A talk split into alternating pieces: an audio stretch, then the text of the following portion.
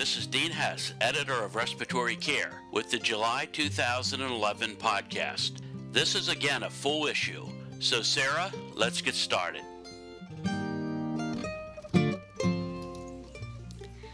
Our first paper this month is Accuracy and Reliability of Extubation Decisions by Attending Physicians by Tulemont and Moclesi. The author sent surveys to 55 physicians. The survey comprised 32 clinical vignettes of real patients who were extubated after they tolerated a spontaneous breathing trial. The physicians were asked if they would extubate each patient and to give reasons if they opted not to. Completed surveys were obtained from 82% of physicians, who postponed extubation in 37% of the cases. Agreement between any two physicians was fair and was highest between attending physicians from the same institution. In deciding whether to extubate a patient, 49% relied on the breathing pattern on pressure support ventilation, 33% relied on the acid-base status, 13% relied on the mental status, and 8% relied on the amount of secretions. The accuracy of the extubation decision was low. The sensitivity of the physicians identifying the patients who were successfully extubated was 57%, and the specificity was 31%. The authors concluded that, for this decision made on an almost daily basis in intensive care units, physicians' extubation decisions are inaccurate and only fairly reliable. It is very interesting that the accuracy of physicians' extubation decisions was quite low in this study. However, it should be pointed out that physicians relied on variables of limited value in predicting extubation outcome. As suggested by Siner and Siegel in their editorial, it would be of value to investigate factors that led to decisions to extubate despite data predicting failure. The use of pressure support and CPAP during the spontaneous breathing trial might also have led to optimistic estimates of the patient's ability to extubate. Next is the paper, Performance of Current Intensive Care Unit Ventilators During Pressure and Volume Ventilation by Marchese and colleagues. The authors evaluated 6 ICU ventilators in the pressure support, pressure assist control, and volume assist control modes, with a variety of lung model mechanics combinations and inspiratory muscle efforts. Pressure support and pressure control were set to 15 centimeters water, and PEEP was set at 5 and 15 centimeters water in all modes. During volume control, tidal volume was set at 500 milliliters, and inspiratory time was set at 0.8 seconds. There were marked differences in ventilator performance in all 3 modes. Volume control had the greatest difficulty meeting lung model demand and the greatest variability across all tested scenarios and ventilators. From high to low inspiratory muscle effort, pressure to trigger, time for pressure to return to baseline, and triggering pressure time product decreased in all modes.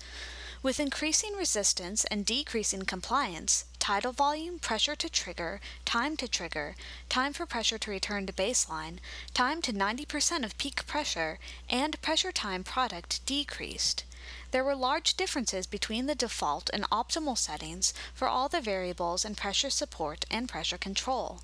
Performance was not affected by PEEP. The authors concluded that most of the tested ventilators performed at an acceptable level during the majority of evaluations, but some ventilators performed inadequately during specific settings. This was a lung model study of 6 ICU ventilators in pressure support, pressure control, and volume control modes. It is unique in that it evaluated, in addition to the various modes, conditions of different lung mechanics and respiratory effort. Most of the tested ventilators performed at an acceptable level during the majority of evaluations, but some ventilators performed inadequately during specific settings. As Nishimura points out in his editorial, ventilator evaluations using a lung model are not foolproof. The relevance of the results to clinical practice must be carefully considered. Thus, the clinical relevance of the findings of this study is yet to be determined. Extracorporeal membrane oxygenation for severe refractory respiratory failure secondary to 2009 H1N1 influenza A is by Turner and colleagues.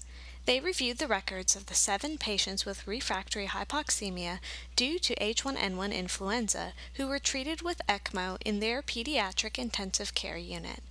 5 of the 7 patients survived to hospital discharge. The cohort's mean age was 21 years, and 4 were female. At admission to the intensive care unit, 6 had at least one comorbid condition, 6 were mechanically ventilated, and 1 was in shock. All 7 patients were treated with oral oseltamivir, high-frequency oscillatory ventilation, and inhaled nitric oxide prior to ECMO. 5 received intravenous steroids, and 2 were treated with compassionate use intravenous zanamivir. The mean duration of pre-ECMO ventilation was 8.7 days. Mean oxygenation index was 50 at ECMO cannulation. 6 received veno-venous ECMO and 1 received veno-arterial ECMO. The mean duration of ECMO was 430 hours. This series suggests that ECMO is a viable treatment for refractory hypoxemia secondary to H1N1 influenza infection in both pediatric and adult patients.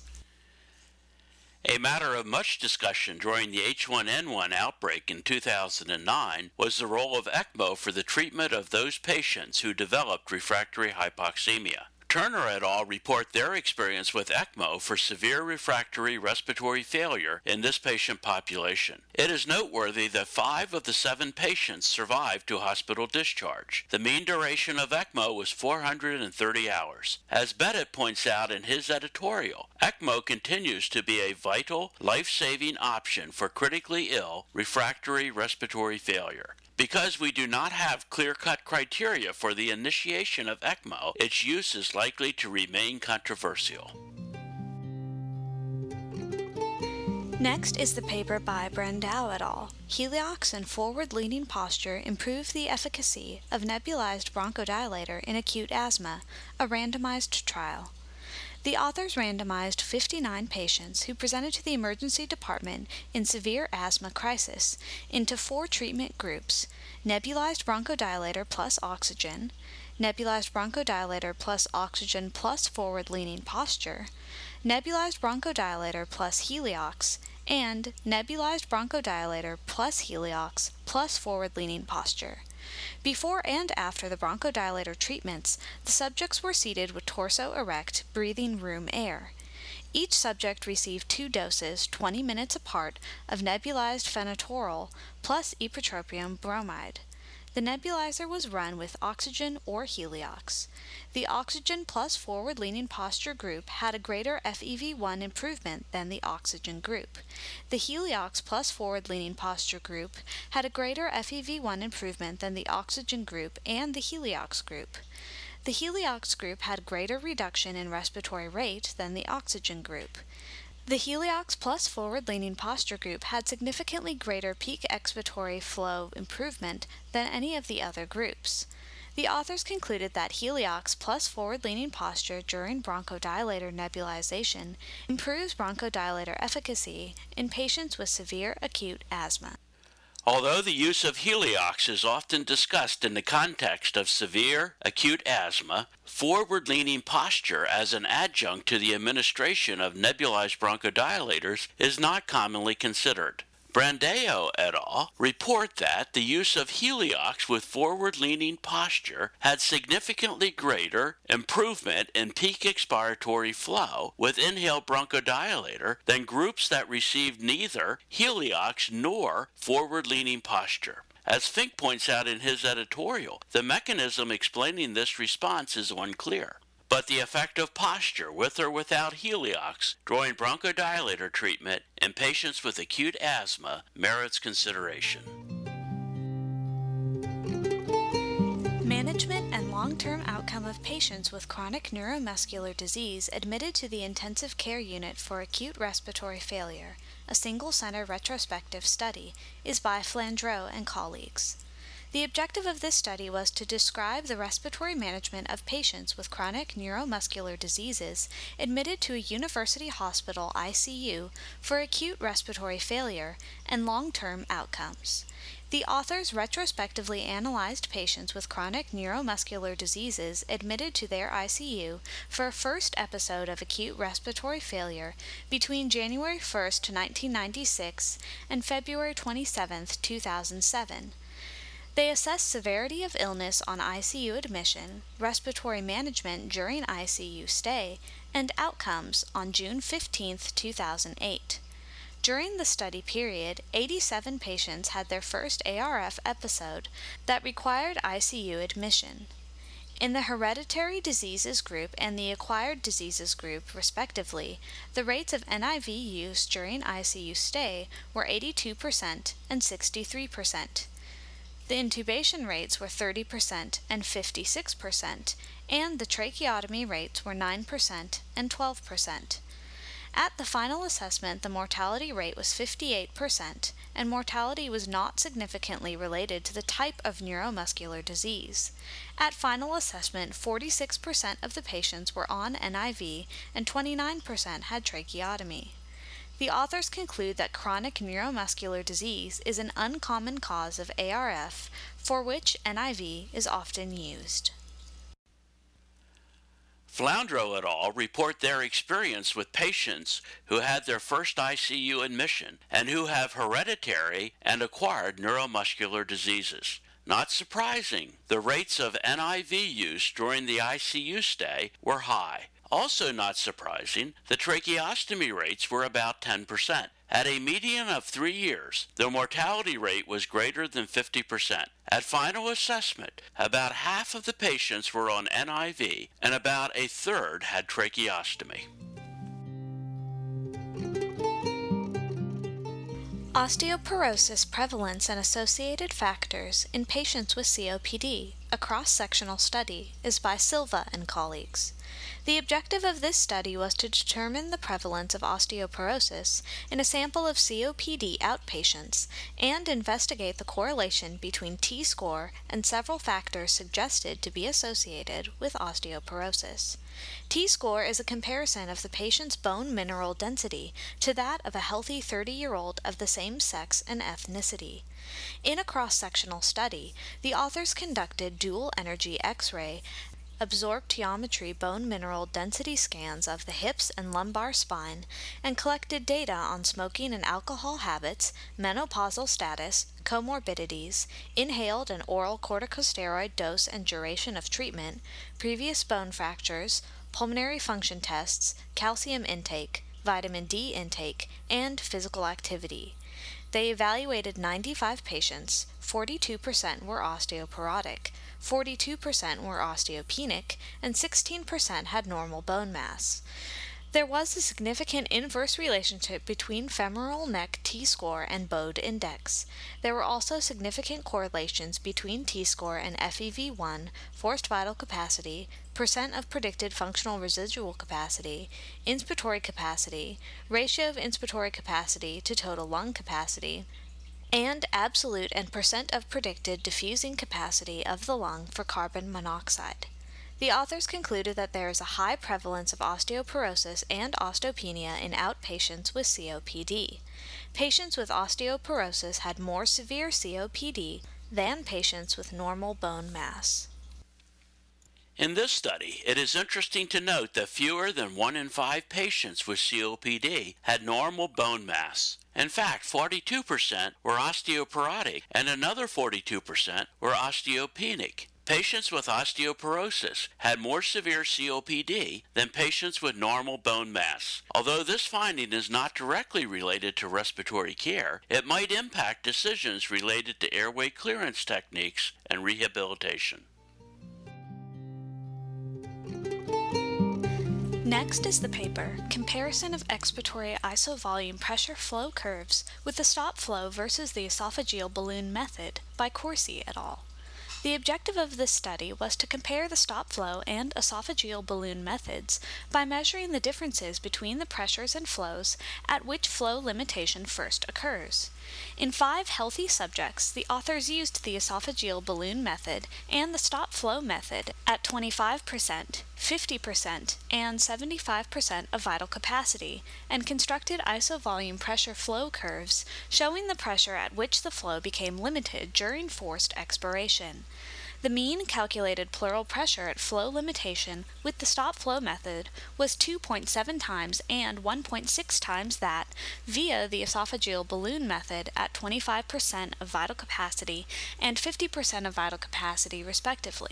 The maximum flow at flow limitation with the stop flow technique was 0.7 times and 0.6 times that via the esophageal balloon method at 25% of vital capacity and 50% of vital capacity, respectively. The authors concluded that the stop-flow method showed potential to non-invasively obtain isovolume pressure flow curves.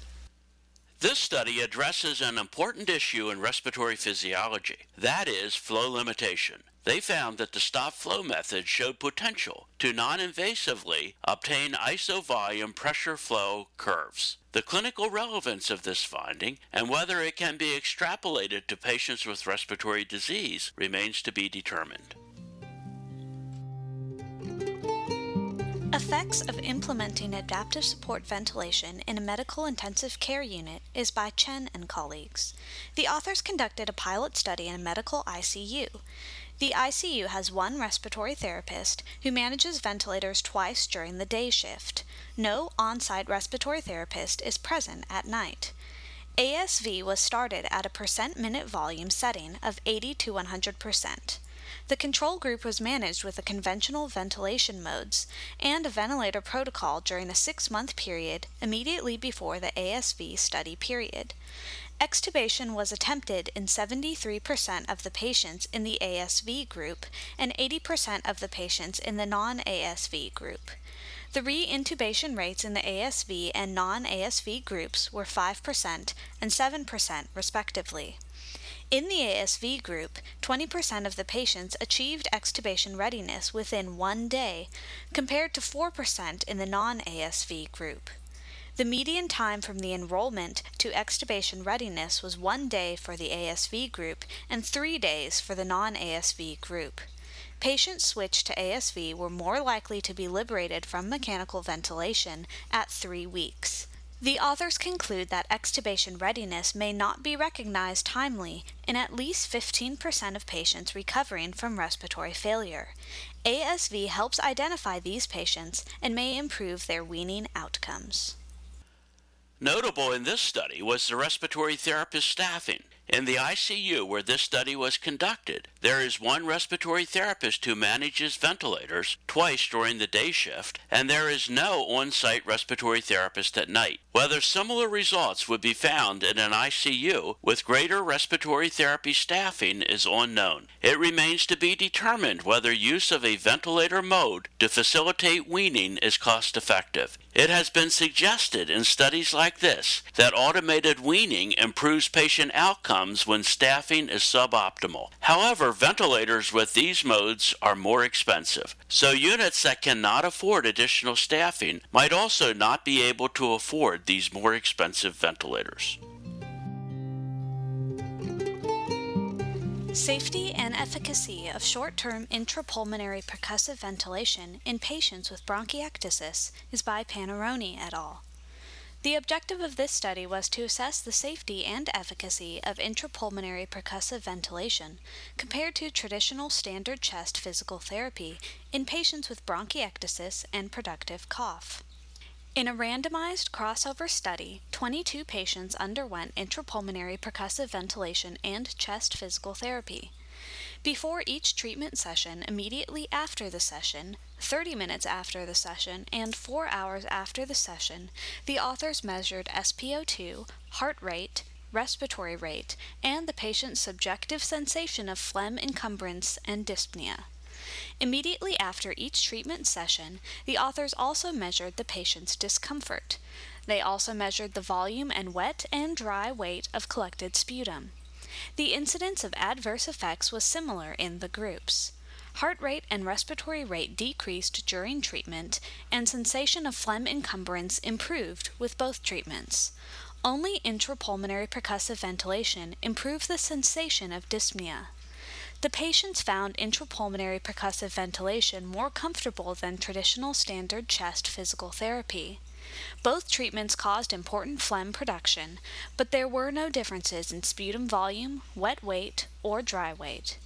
The authors conclude that, in patients with bronchiectasis and productive cough, short-term intrapulmonary percussive ventilation was as safe and effective as traditional chest physical therapy with less discomfort.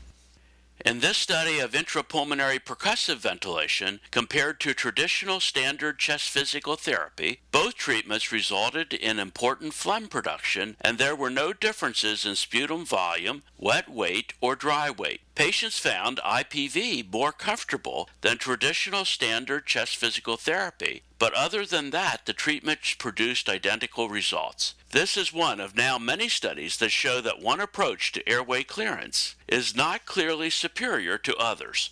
The approach chosen is often determined by clinician bias or patient preference. Next, Postio et al. Report their study, Evaluation of an Alternative Chest Physiotherapy Method in Infants with Respiratory Syncytial Virus Bronchiolitis. They randomized infants into two groups. 8 patients received 27 sessions of nebulization of hypertonic saline. 12 patients received 31 sessions of nebulization of hypertonic saline, followed by the author's new CPT method. They used the Wang Clinical Severity Scoring System and measured SpO2 and heart rate before each CPT session, immediately after the 30-minute session, and 120 minutes after the session. Over 5 hospital days, the daily baseline Wang score decreased significantly in the new method CPT group, whereas it did not in the first group. There were no adverse events. Average hospital stay was not significantly different between the groups. The authors concluded that new CPT method showed short-term benefits to some respiratory symptoms of bronchial obstruction in infants with acute respiratory syncytial virus bronchiolitis. In this study, the authors evaluated a new airway clearance method to treat respiratory syncytial virus bronchiolitis. This method consists of 15 prolonged slow expirations followed by 5 provoked cough maneuvers. Although the new method showed short-term benefits related to some symptoms of airway obstruction, and there were no adverse events, average hospital stay was not significantly different between the groups. As I commented in the previous study by Paneroni, this is one of now many studies to show that one approach to airway clearance is not clearly superior to others. Chester Step Test in Patients with COPD, Reliability and Correlation with Pulmonary Function Test Results, is by De Camargo and colleagues.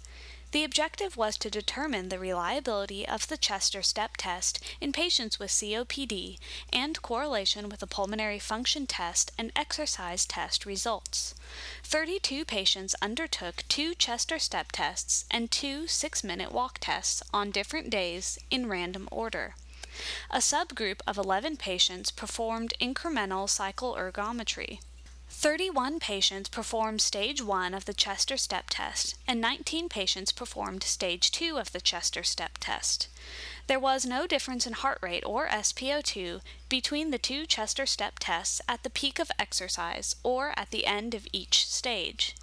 There was a significant correlation between the number of steps and FEV1 and 6-minute walk distance. There was a significant correlation between number of steps and peak heart rate. In the 11 patients who performed the incremental cycling test, there was a significant correlation between number of steps and peak load work. In the 6 patients in whom oxygen uptake could be estimated from the Chester Step Test, oxygen uptake was higher than that measured at the peak of the cycling test. The authors conclude that, despite being highly reproducible, the Chester Step Test has a very short duration in patients with COPD.